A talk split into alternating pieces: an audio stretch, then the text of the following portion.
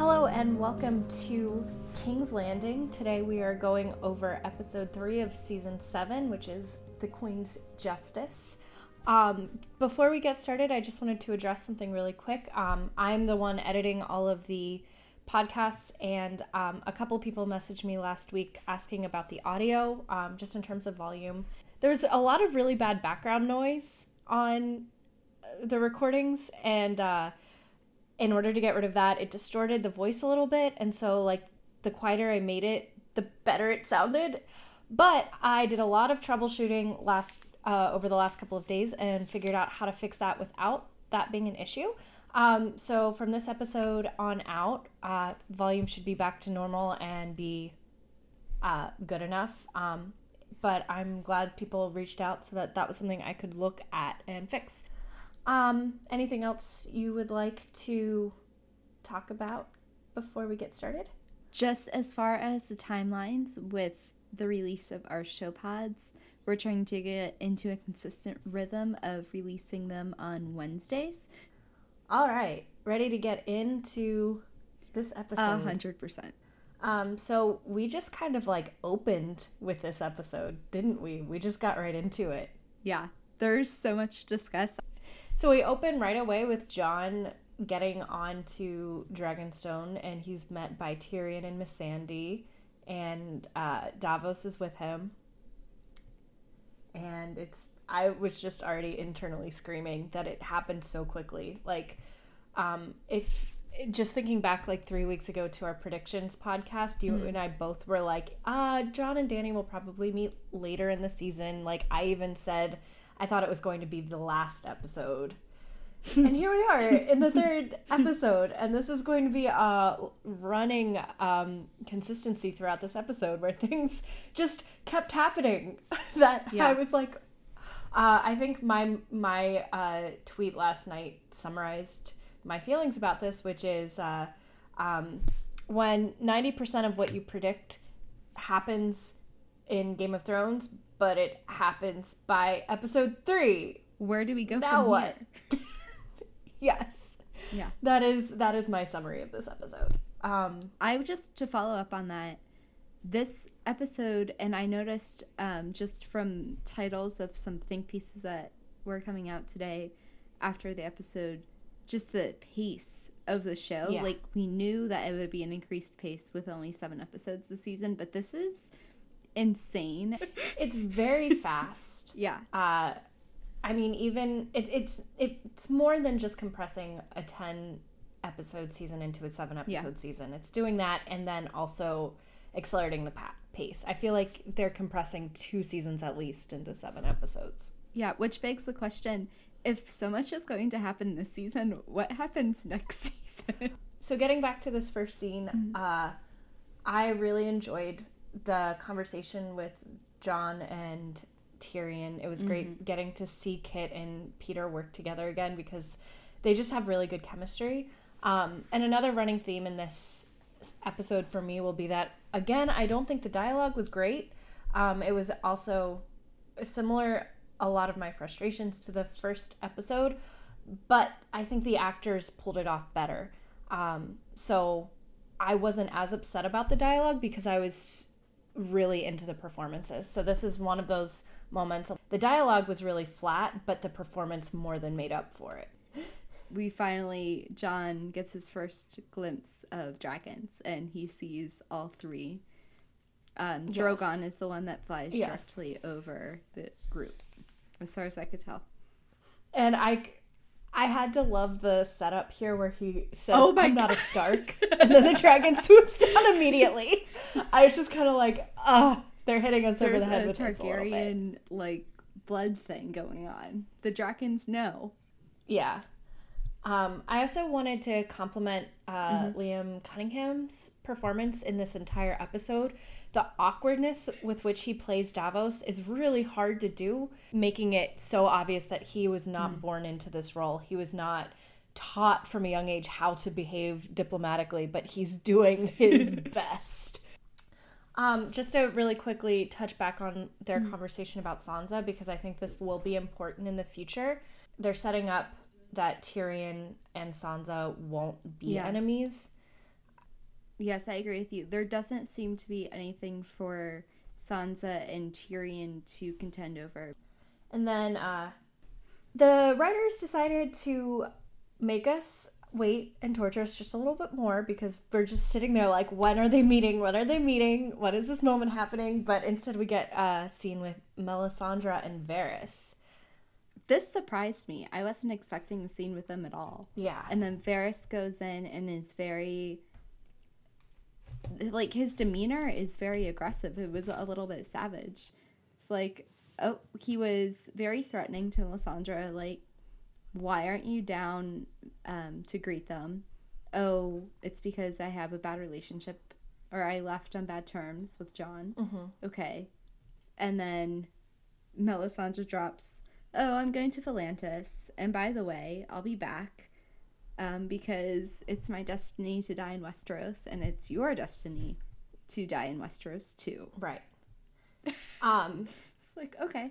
So I actually have a comment from a friend who messaged me and asked for us to talk about this a little bit.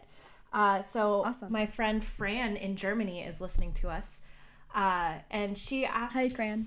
um, if you think that there might be a relationship between Varys and Melisandre from Bush before, if they might have history that we don't know about, because there is so much animosity between them. Um, wondering if Varys knows what Melisandre did to Shireen, because as we know, Varys knows everything and has a good network. Um, but the main Right. point is that Varys was sold to a sorcerer in Myr, and um, Right. since we know that Thoros is from Myr, and he's a sorcerer who is with the Lord of the Light, so we're assuming that mm-hmm. Varys was sold to a sorcerer who is also a follower of R'hllor, um, mm-hmm. and also that Melisandre is old and older than she lets on and uses a lot of disguises. Do we think mm-hmm. that they might have a history that we don't know about, or that even they don't know about? I think Varys's attitude stems more from the fact that Melisandre is a red priestess than it is from Melisandre as Melisandre.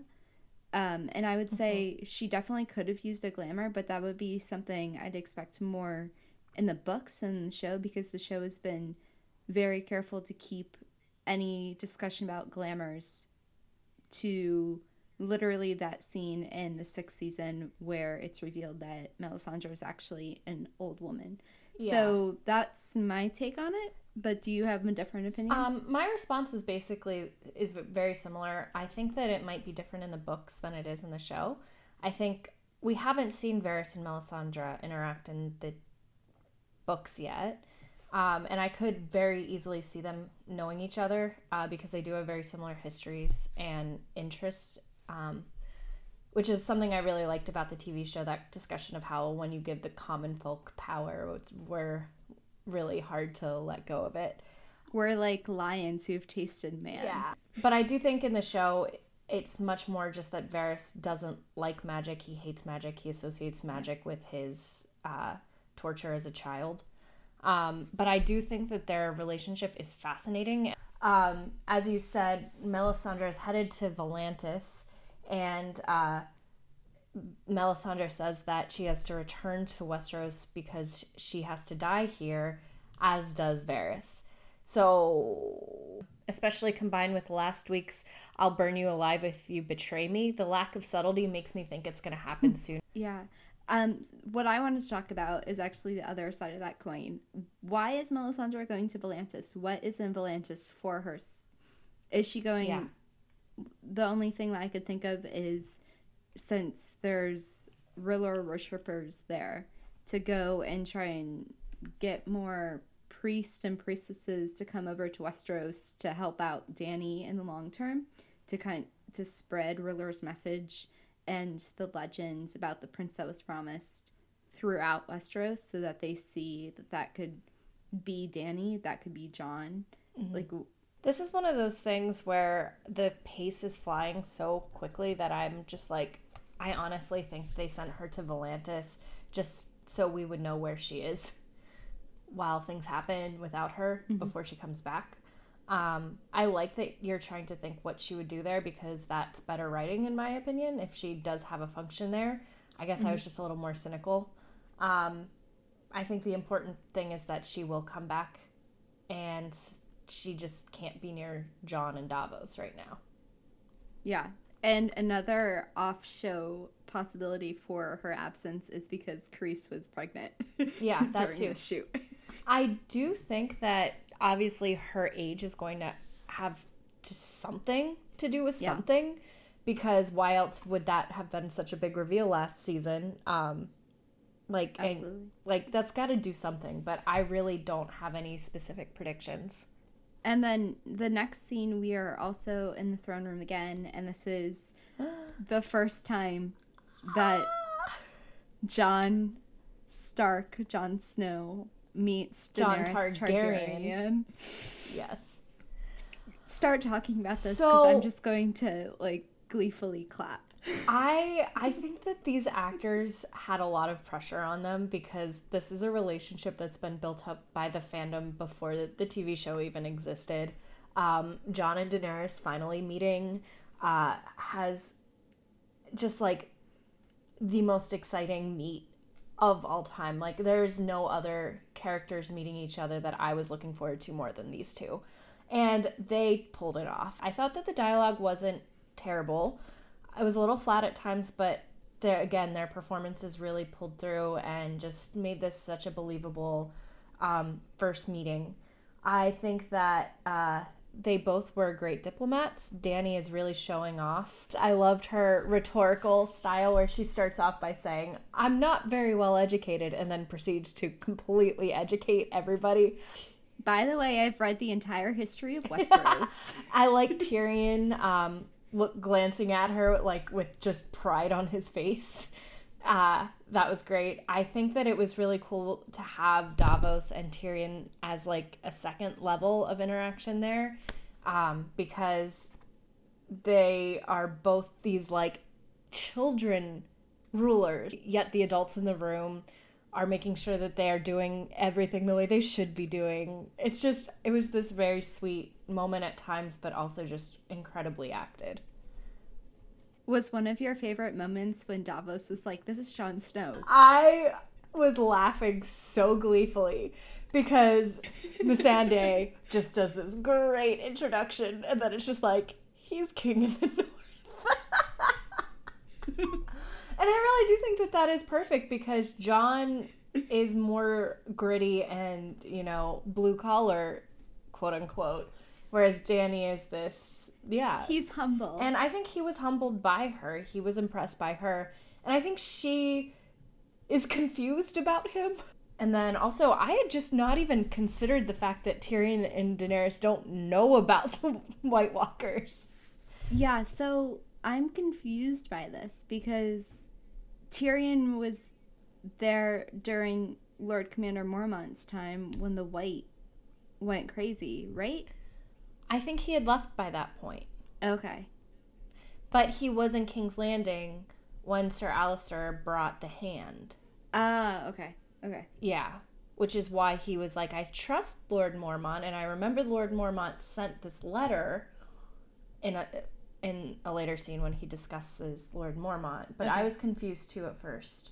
But yeah, I think that's a really good point that you brought up because right now they're both Jon and Daenerys's um, a significant obstacle is how do you market yourself to people who don't know your story and when you don't have time people aren't going to trust them right away and you know they're both coming from good places we know Yeah. this but we've also been watching them for seven years And I think that's another thing that they both acted well. Um, is that they? I think they both had built up the other one in their head a lot Mm. and had all of these conceptions, preconceptions about them. Mhm. And then when they showed up together, they were like, "Oh, you're a person, mm, that's a good point. point and you're not very different from me."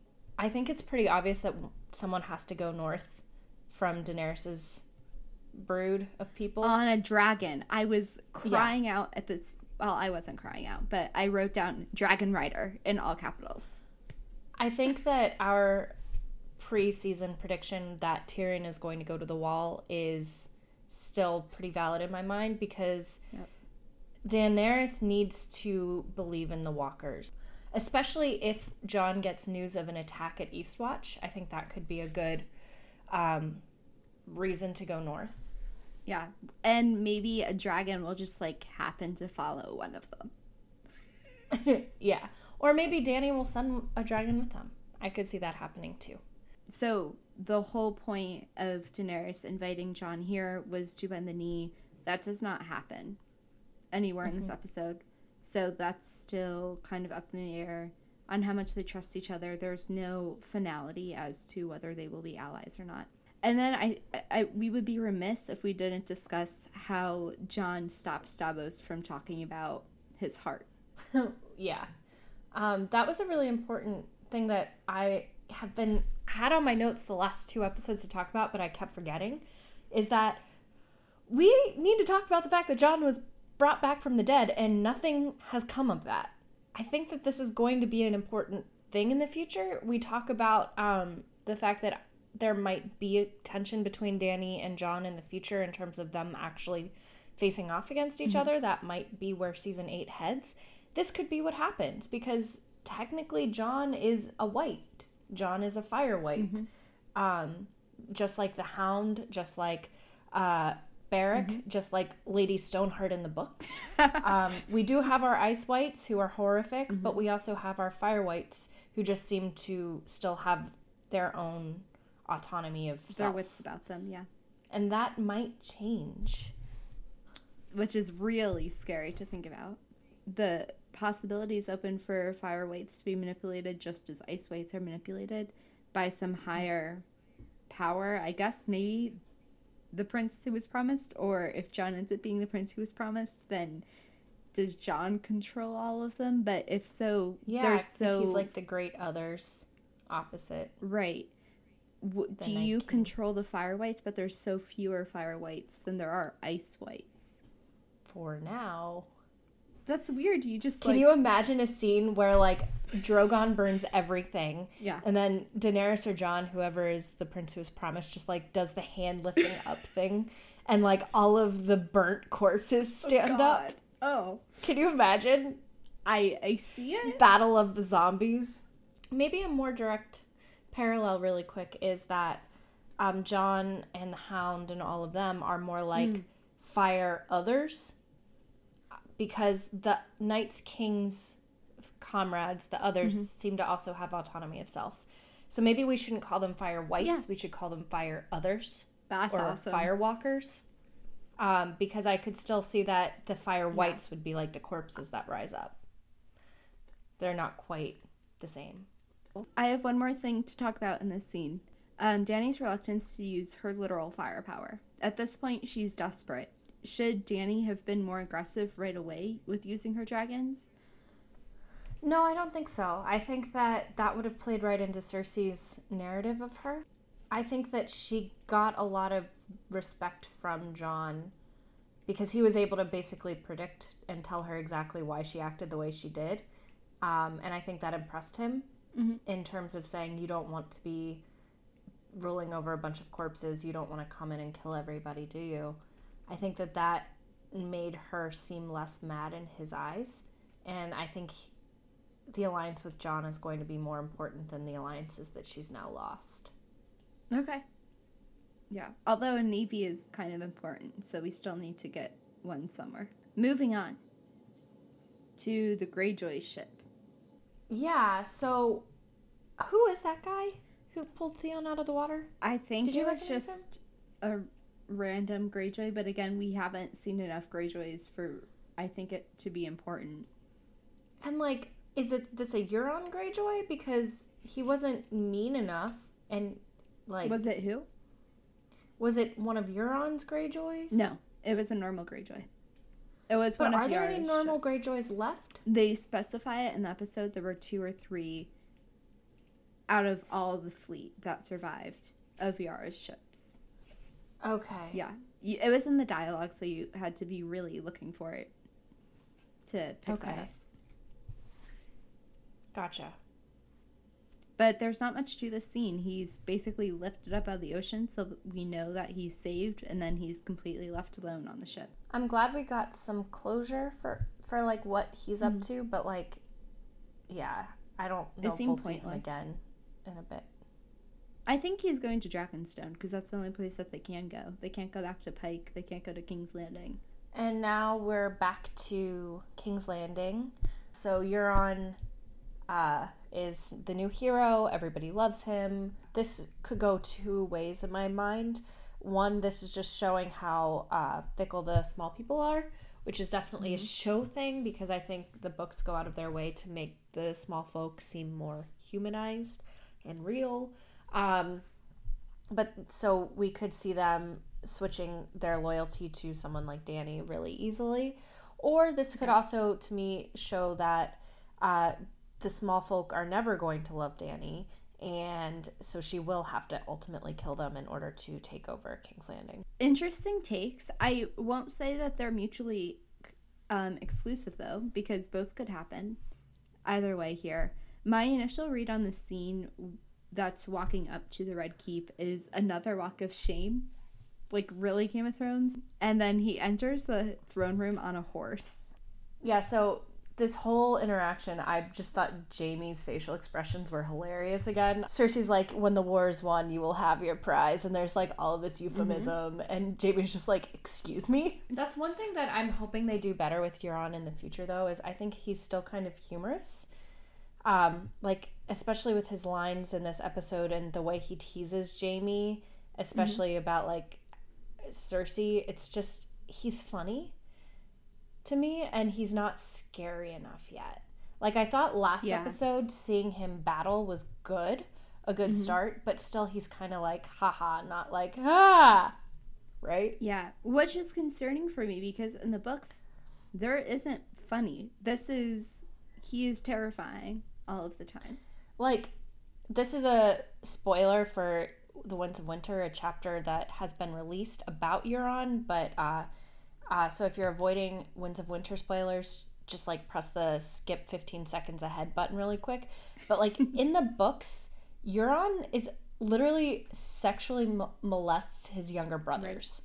Like he's awful. So like the show's just not doing him justice, yes. Um, and then just one more thing the fate of Yara.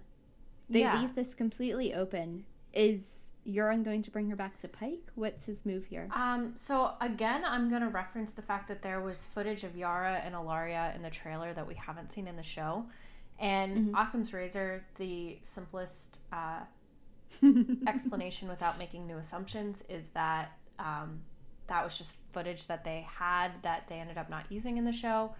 Uh, just because it really doesn't make sense at this point for Yara and Ellaria to find some alone time, but you never know. Uh, Ellaria's fate is still left relatively open in that she's left alive.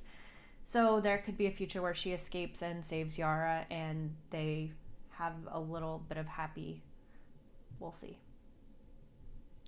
Yeah, I don't have any other guesses. I, she either has to escape or she's going to probably be on Pike or be on Euron's ship, the Silence, um, as he sails around doing whatever he's going to do. Yeah. Maybe go to Old Town and see Sam. Yeah. We shall see. Speaking of Ellaria and Dungeon, Yeah, so how did we not predict this? This is one of those we didn't call it that I'm like a little disappointed in myself on. well, I kind of called that poison would be used again. You did. by the Sands or Arya. Yeah. So, in that point, I can soft called it. But like it just seems so obvious. As soon as the Yeah. scene started, I was like, ah, duh. Like a daughter Yeah. for a daughter. This is uh like I'm very disappointed in myself. So Cersei asks Ellaria why she killed uh uh Myrcella. She says, Why did you do that? And I I wrote down, that's what everyone's wondering because that's the opposite of how this plot happens in the book. Um, Myrcella's alive and mostly well in the book and was in the process of being crowned by the Sand Snakes. My main question for the entire Dorne plot is why did they kill Myrcella? It made no sense. And so when Cersei asked, Why did you do that? I just kind of giggled to myself. My overall feelings with this scene was that I just loved Lena Headey's performance. I shivered like straight up. And um, the Well, acting. Ellaria, I Yeah. also wanted to shout out her acting Mhm. was incredible. So Cersei walks in and starts making out with Jaime, obviously turned on by the her vengeance. So I want to complain about Cersei for a little bit, and it's not Lena Headey. I think she's doing a great job of acting as always. But this is not Cersei. This is not the Cersei we have come to know and love in either the TV show or the books, I think. Um, Cersei is vengeful and paranoid and an awful person who makes terrible choices, but is also sympathetic from time to time. This Cersei is like, who's randomly turned on by killing people, is like a weird, just not. I think it's just a mischaracterization. I I was really turned off by this. Um, I mean, we've seen in previous scenes where she has carried off vengeance and stuff. Yeah, she's happy with herself. She's pleased, but like she should be still mourning her daughter in this scene. She she should be like coming to terms with her grief again. That would be a realistic thing, not like going to make out with Jaime. It's the same complaint I had in the first episode where she just kind of plays off Tommen's death where she's like, "Yeah, whatever, my son died and now we're alone." Like it's just this weird lack of mm, the mo- maternal emotion that I've come to expect from Cersei. And I think that they're really doing her character a disservice in this season by making her very much one sided. I don't know if I agree with you on that. Cersei has no fucks to give at this point anymore. So she's Queen of the Seven Kingdoms. She is totally off her leash. And I could see that. I can see your complaint about this not being Cersei of books or Cersei of past ship, but having the children gone, this is this is what's left of her. So I that would be my argument as to it's kind of consistent with Cersei's new character. Yeah, I guess my complaint will just be that I don't think it's giving her enough credit as a character. I think it's kind of mm-hmm. simplifying her in a way that makes me sad because Cersei's complexity is one of my favorite things about her in the books. that I hope Jaime was only doing this to get back at Euron preemptively. I think that's another valid argument is that in the books we see Jaime drifting away from his love for from Cersei and mm-hmm. last season seemed to mimic that a lot. So Yeah. the fact that he's come back to King's Landing and immediately fallen back with her is just like very confusing and an oversimplification of his character in the situation. Yeah, I'm like, what happened to your feelings for Brienne? What happened to this Oath Keeper new Jaime that we were going to see?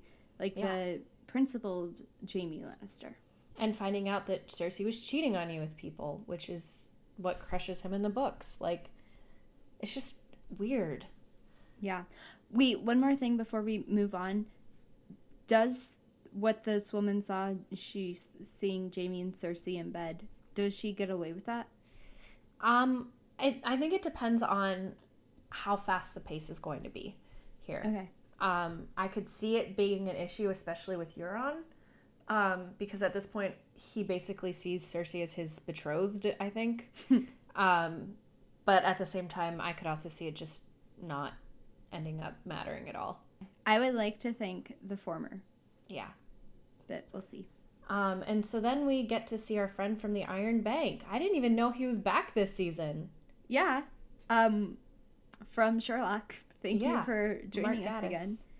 Tycho Nestoris from the Iron Okay. Bank.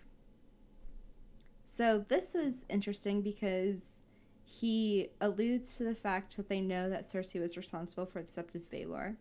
He acknowledges that they're skeptical of all of these quote unquote revolutionaries um, going against the crown. And Cersei comes prepared for this meeting with him and um, tries to lobby him for support from the Iron Bank. Yeah, this is a weird tangential plot that just kind of threw me off a little bit. I was just like, oh, okay, so the Iron Bank is back and the Lannisters owe them money and they're going to support the Lannisters again over Daenerys. and somehow this is all really important. Uh, okay. That was my basic attitude towards it. yeah, for me, because I went back to my book notes because I was like, I don't remember the Iron Bank coming to the Lannisters and King's Landing. And I don't know why they would do that in the show world because there hasn't seemed to be a strong link either, um, given that nothing really came out of Mace Tyrell's meetings with them um, back yeah. when Arya was over in Braavos.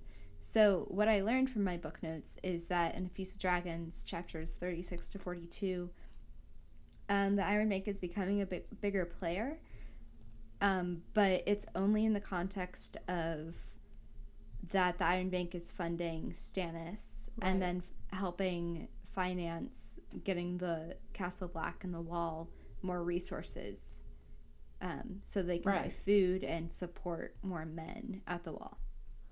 That's what I had remembered. So I feel like they realized that Danny was set up with all of the pieces, and so they made the first few episodes here all about making sure that we understood that Danny was still up against a lot and didn't have all the power. And this yeah. is just giving Cersei another ally here, I guess. I don't know. I'm kind of confused by where this is going to go. Yeah, unclear why they turned up because we've had no allusions to this.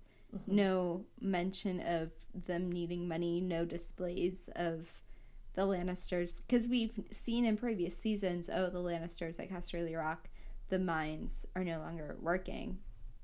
Um, but I think the the only other um, connection that this has to the rest of the episode is that it's just there so that when Cersei gets the Tyrell money, she's paid off all of her debts. And so we won't see the Iron Bank again ever. I was also really confused in the episode where um, she says, stay a fortnight and then you'll have your profits back. And mm-hmm. then, of course, that ended up being just like foreshadowing the twist at the end of the episode. So that was weird to me, but then it yeah. kind of made sense, I guess. Again, the pacing doesn't allow anything to be built up. Anything else from this scene? Um, just one note: the Iron Bank is not involved in the books with slavery at all in yeah. Slaver's Bay or Dragon's Bay, however you want to call it. Specifically because so. Braavos was founded by former slaves, so they vehemently yeah. hate all things Targaryen and dragons, which is the one consistency here that they're not siding with Daenerys, which was predictable. But they hate slavery, so the fact that they are funding slavery and took a huge hit on their profits from slaves is just like a really gross mischaracterization. Yeah. Okay, but um, anyway, the next scene made me happy. so I love the fan service in this scene where um, they're talking about brooding because of course like the, the, fandom loves to talk about how angsty Jon is all the time and how he's brooding. So that was just funny. So you actually like sometimes when they put fan service in the dialogue. I like fan service, all right. I just don't like references to 2016 hairstyles. And then um, I I have notes here that I was frustrated again with the dialogue, but then I said, but Peter could make any line good. What I noticed in the scene is that um, based on the dialogue, we do find out the North does need Tyrion's strategic mind. Tyrion does need to know about the Whites. He does need to know about the others um, he needs to know about the whole situation, especially if he's the one strategizing for Daenerys, because Daenerys can go in there and not worry about strategy. Um, Tyrion says, "Minds weren't made for problems that large," and that was that was good writing, mm-hmm. guys. I loved that, and um, also that Daenerys protects people from monsters. Yeah, I I'm giving us a soft called it on this just because Tyrion is playing the exact role that we predicted of bringing mm-hmm. Jon and Daenerys together because he trusts both of them and they both trust him. So mm-hmm. kind of we watch him playing both of them a little bit to make them both trust each other more in the scene. So that we totally called that. Um, I have in all caps, he is a matchmaker. I was really hype about that. And it's perfect. He doesn't want to be pushy for either of them, mm-hmm. but he's just the bridge. Yeah. So yeah, well done. Um, I think Tyrion's giving great advice here in terms of, hey, look, she doesn't believe you. She has no reason mm-hmm. to. Would you believe yourself? Ask for something she can give you and give her an excuse to be nice to you. I thought that was really good advice. Um, anything else, or do you want to move on to Tyrion and Daenerys here? We can move on. She refers to Jon as the king in the north rather than by name. And she's mm-hmm. not doing it sarcastically. At least it doesn't come across sarcastically. She's not like, oh, yeah. the king of the north. She's like very serious. So I think that she respects him more than she wants him to realize she does, which is smart of yeah. her. But I think that she does, she's kind of subconsciously does trust him and see him as an ally. Because you're related. You're in love. You just don't know it yet. You're Targaryens. Yes. Did you read the scene as almost flirty or oh, was yeah. I projecting? Oh, I thought there was a lot of flirting going on in the scene. I don't think either of them okay. knows it. We should should mention that Danny doesn't believe him yet. So that's well, yeah. a thing that he still needs to work on. Um, and that Daenerys will let Jon get all the dragon glass from Dragonstone, but it'll be her men working in the mines and her resources to get the dragon glass yeah. and to get it back up to the wall. That seems fair to me. yep. Um, there was a comment that uh, something about people enjoy what they're good at in reference to Tyrion, but then it's also Jon is like, wait, I don't enjoy what I'm good at mm-hmm. because of course what he's good at is war, fighting, which yeah. I thought was also a cool callback. Um, there's a a scene I think it's in season four, four or five maybe, with Danny and Barristan and Selmy. Um, I just remember he says something about the fact that Rhaegar was good at killing, but he didn't like it. Oh. And I thought that was a cool little oh. callback. Oh. Yeah.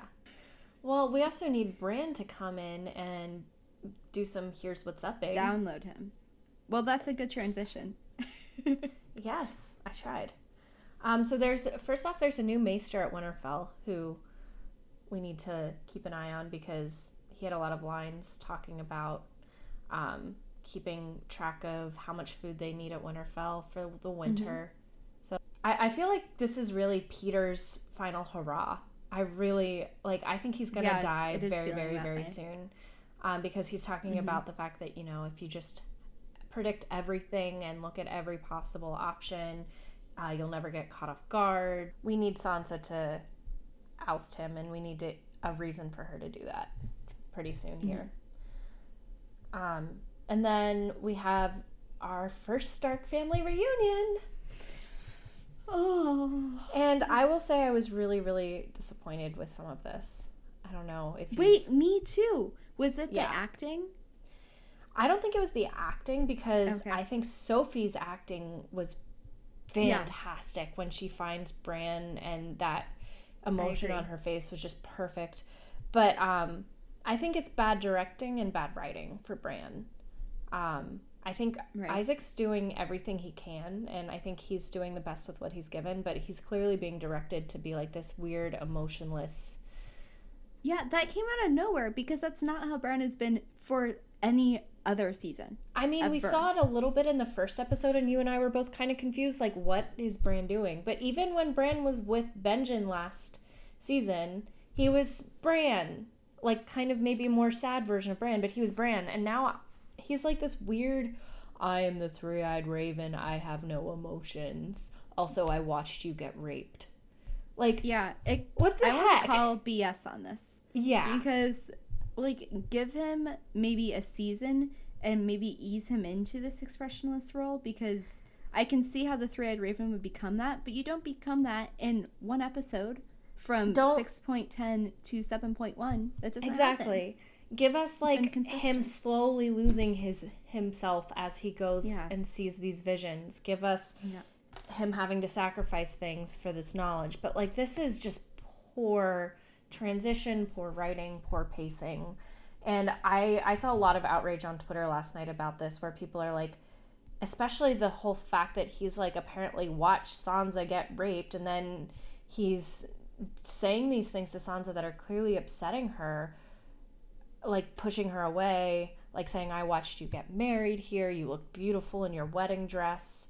That didn't bother me oh. because I, we as an audience need to know what he knows because it's a complaint that we've had about other characters and other plot lines is that we're unaware of what who knows what. But he, the so fact this that is a good he's point. so emotionless, I think, is the problem because he's clearly upsetting her. Yeah. And he continued to push her and say, like, here's what I saw, even though he could tell it was upsetting her to the point where she had to leave. Like, So I don't think that was the lines though. I think that was again you can point back to the directing and the writing. but he does say he needs to talk to Jon. And um, Arya was not in this episode, Right. but we should expect an Arya Sansa reunion soon. I wonder if Bran will still be there or if he will have left to go find Jon. is Bran the one who will have to tell all the Stark children like what the other ones are up to because that's a weird role. This is Littlefinger talking to Sansa. Is that Sansa will have to fight every battle everywhere and always. And I think this is actually important for Sansa to tell Bran because this ties into the conception that Bran will have to fight the Night's King in his mind. Like the Three Eyed Raven and the Night King did previously. Yeah. And so that's I think where this is pointing. It's That's a just really kind good of parallel, yeah. abstract. It's subtle. It's subtle. is. The it achieves subtlety in this episode. Finally. Subtlety. Because you know it's not subtle. The fact that you can apparently cure grayscale by just peeling it off. I have a problem with this. Again, inconsistency. I'm so angry about this. Um, if this was the solution to grayscale, then why did Shireen's face still look like it was half grayscale? Yep. It- That's one. Little question. That's one. Why is the advice to chop the hand off instead of just peel it off? When it's you've only got a, a couple spots of grayscale just peel it off. Like this is the most unrealistic deus ex machina bad writing. Let's just jump ahead. We needed someone to have grayscale because because we needed someone to go to old town for Sam, I don't know. Why did we even need Jorah to have grayscale if this was the solution? It's not like he gave Sam any important information, and it's not like Sam gave him any important information. He's headed back to Daenerys, and we've just wasted like an entire season of Jorah plot. Yeah, we could have gone through Valyria and just seen the Stone Men. Yeah. if there's nothing to do with grayscale and dragon glass or dragon fire or any of the things we were predicting, or grayscale's not going to be some uh, horrific plague that sets into Westeros because Jorah brought it, what was the point? We just wasted so much time. Because in the books, Jon plot. Connington has it, and he is in Westeros, and it could Yeah. turn into an infectious disease thing affecting the whole east coast of Westeros. Right. There is a point in the books for someone to have grayscale and bring it to Westeros. Like, there's a point. This, I, uh, I don't know. I don't know. I'm glad that you are annoyed with that too. So that notwithstanding, I do love Sam and Marwyn, and uh, related. Jorah's skin is grotesque now, so I'm not sure what how that's gonna heal. But okay, your skin is all red and patchy. Yeah. So where where is uh Jorah? What what's his plot now? Because he said he's headed back to Daenerys, Right. and I predict he's going to Dragonstone. Yeah. There's a part of me that I could see him going to the north um, and joining the Night's Watch because we know that was his father's final wish for him. Oh. And let's say Ed gets killed in whatever battle happens, I could see he takes on the Lord Commander role and that's his destiny. I think that would be sweet. But at the that same time, like. Yeah. he didn't need Greystone or Grayscale to get that plot happening. Wait, well, here's what I wrote. Jorah could be great at convincing Danny of the Army of the Dead because of his one connection to Sam. If Danny needs a representative to send to the wall, send him, and then he can do that Lord Commander stuff. Convince Danny. We need to see Sam telling Jorah about the White Walkers. He hasn't left yet. True. Okay. There's a little bit of possible redemption for this arc. and so then we go into our final couple of scenes here with uh Mm-hmm. we start in the war council with Daenerys and her small council, and she says that she needs to sink Euron. And they're like, You don't have a navy. And she's like, I don't need a navy. I got dragons. Um, Mm-hmm. And this is also calling back to a conversation with Cersei in the Iron Bank, where she says something about the fact that dragons could take on boats. So I think we might Mm-hmm. still get a dragon versus boats battle. It's just going to be Danny versus Euron. And Euron's going to have Cersei's crossbow, dragon crossbow. Yeah. I think that's how we're going to see this happen. Um, but their advice is still not to do it because it's too dangerous for her. But we shall see. To send dragon riders. Yeah. Well, that's my advice. That's not theirs. we shall see. Um, and then we get into the Casterly Rock battle, and I really liked this. This almost felt kind of Sherlock to me. I don't know why it reminded me so much of Sherlock. Can Tyrion narrate all of our battles? I loved it, especially with the twist where we're like, oh no, because I okay. So, um, if you listen to our prediction episode, I said in the trailer that it looked like the Unsullied were opening the gates to let more Unsullied out. And so in the trailer, it looked like the Unsullied were leaving, and it looked I they showed all of the Unsullied dying in at this Casterly Rock battle. So I thought that the Unsullied were going to lose the Casterly Rock battle, and so I'm sitting there mm-hmm. being like, "Oh, I called it, I called it," and then they twisted it on us, and Tyrion pulled a Sherlock and was Told like, you. "Oh, but I know the sewers because I built them." And then I also thought that this was kind of repetitive to how she conquered Meereen. That's another a little bit yeah, of a that's what I, have. thought of. Yeah, Although, yeah. like, it's not necessarily a bad thing. It's cool that the same strategy worked twice, but like, mm-hmm. At at the final scene where Grey Worm is looking At- over the battlements, Yeah. I was so afraid when he took his helmet off. I was like, "Oh my gosh, he's going to be shot or something because his helmet was off." Ah, put your helmet back on. Put your helmet back on. But then nothing happened, so I was just worried for nothing. um, but they are now stranded at Casterly Rock. Um, Yeah. And they are Euron's navy is there and has destroyed all of their ships. Um, Mm-hmm. There are no food at Casterly Rock, so the Unsullied are kind of screwed. I, I'm disappointed we didn't get to see more of Casterly Rock. Yeah. Um, but maybe we will in later episodes here. Um, and then quick speed up. It turns out the Lannisters are actually at High Garden.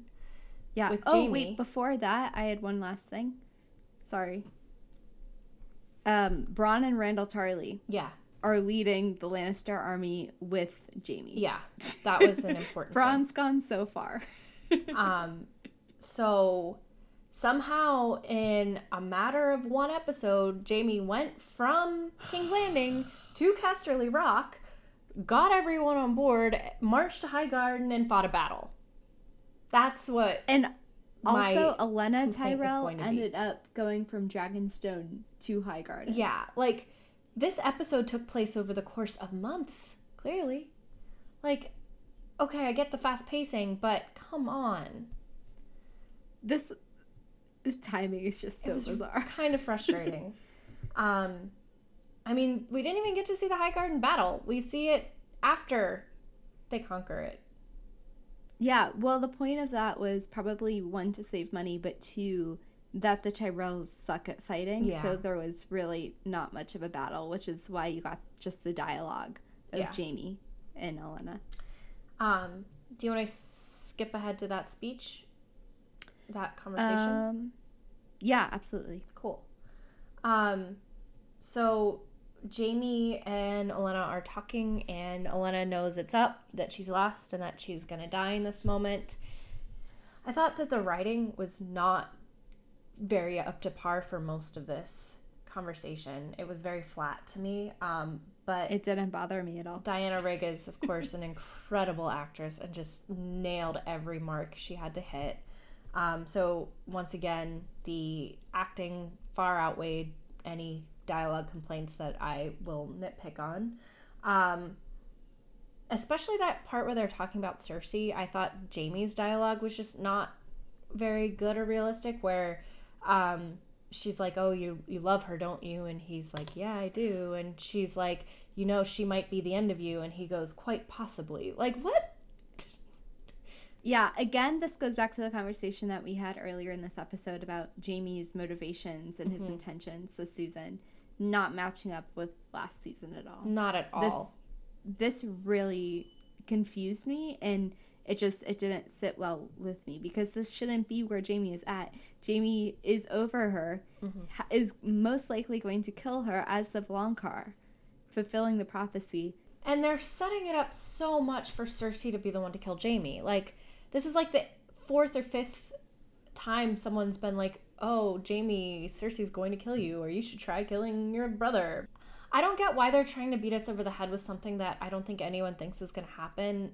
At least, if she kills him, it'll be while he's killing her. Like, I don't, I don't know. Is this a I'm misdirection that they're trying? Yeah, but I don't. I feel like it's as good of a misdirection as Jon Snow is dead, guys. Like I just don't.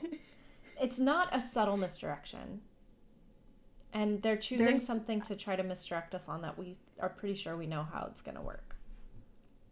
Yeah. Well, I want to focus on good things first. Okay. Number one, I do love Jaime slash Dickley anyway, because he just I do, and um, I love Olenna's comment. You must be very wise by now because of all the mistakes that Jaime has made in his life. Yeah. I think they're foreshadowing. It's talk. It's discussion about um, Olenna's ultimately had a failure of imagination of how bad Cersei could make things, uh, how evil she could be, and I think again this could be a problem with Danny because if she doesn't foresee something or doesn't want to pursue, um, that could be a major problem um, for her. I'm glad that Olenna got to tell Jaime at the end that she was the one who set up Joffrey's death. Um, because this is really interesting in terms of setting Cersei and Jaime up against each other. Because now Jaime knows that it wasn't Tyrion. Right. And he also knows that his sister and his father set Tyrion's trial up. right.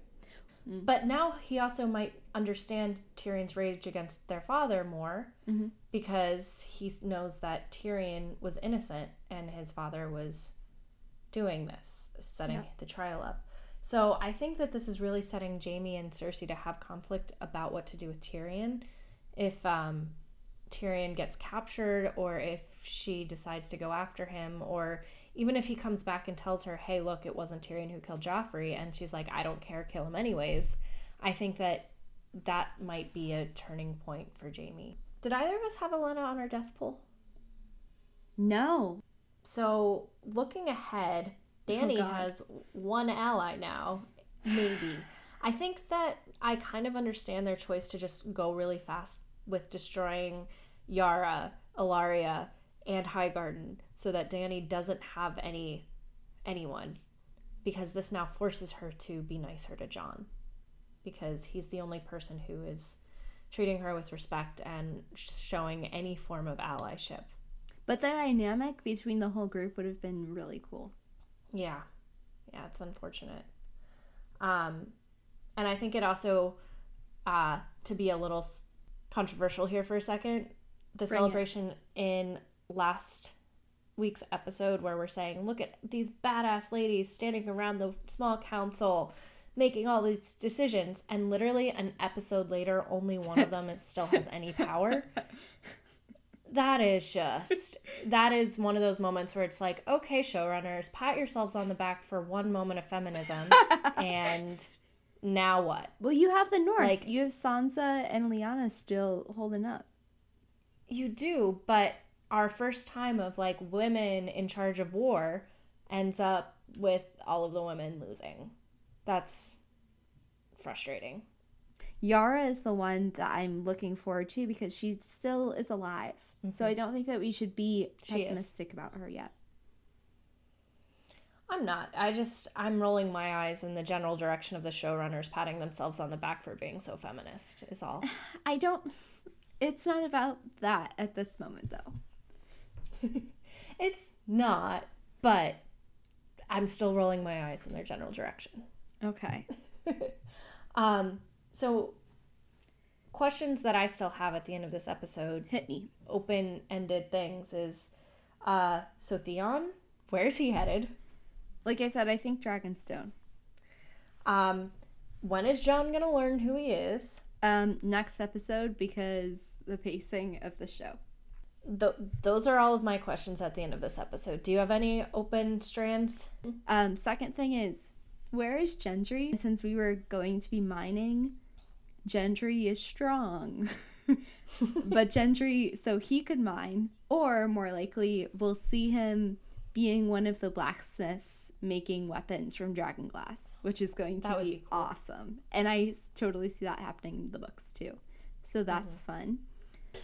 And then, um, just before we get into our ratings, um, I really quick wanted to touch base on the episode title because that's something I always like talking about. Um, this was the Queen's Justice, and obviously the uh, very like blatant version of this is Cersei getting justice on Ellaria and Olenna, and everyone is just like bowing down to Cersei. But I think another really important one is to look at Daenerys and how she is treating Jon, and how um, at one point she says, "So you're an open rebellion against me," but at the same time she's willing to take him seriously. And so I think that that is another way you could see the Queen's justice being played out is that Daenerys has learned her lesson in terms of the fact that she can't just kill people who disagree with her.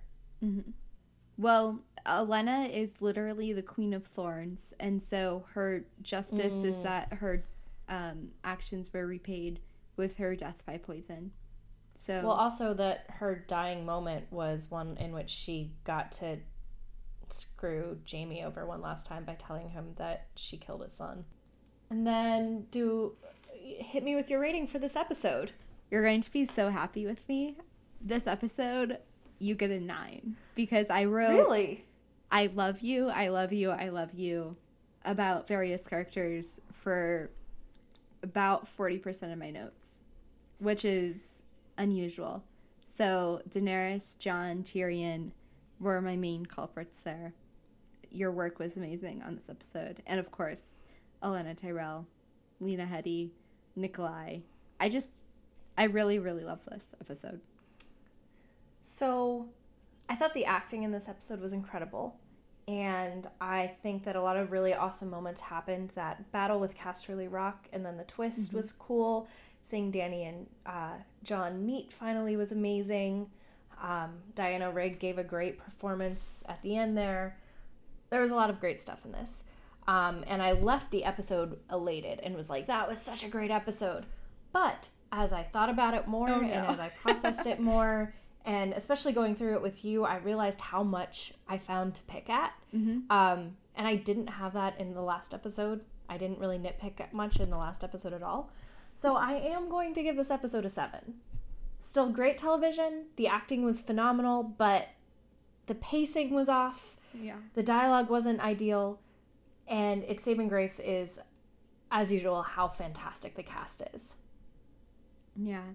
So I see all your points. You make me want to change my mind, but I'm going to stay strong because I really, it just left me really. well, I think you and I also tend to value things differently. Yeah. And that's why our commentary is so interesting because we bring very different perspectives to something that we both love. high five. At the end of the day, we love it. Yes. uh, Kate, how can people reach us if they want to tell us how they felt about this episode? please, please, please let us know what you thought, what you felt, what you think about our opinions too. Um, and you can reach us at Twitter, which is at King's Landing Pod, or by email, kingslandingpod at gmail.com for longer form questions, comments, and just general takes on the podcast or the show. Yes. So thank you as always for listening. Um, we are really enjoying this season, and it's really fun to be able to have these conversations that we had at the end of every episode in the past, but uh, share it with other people. as Hashtag four episodes left. Oh my god. Crying. Ah, well, as always, we drink And we know things. Cheers, everyone.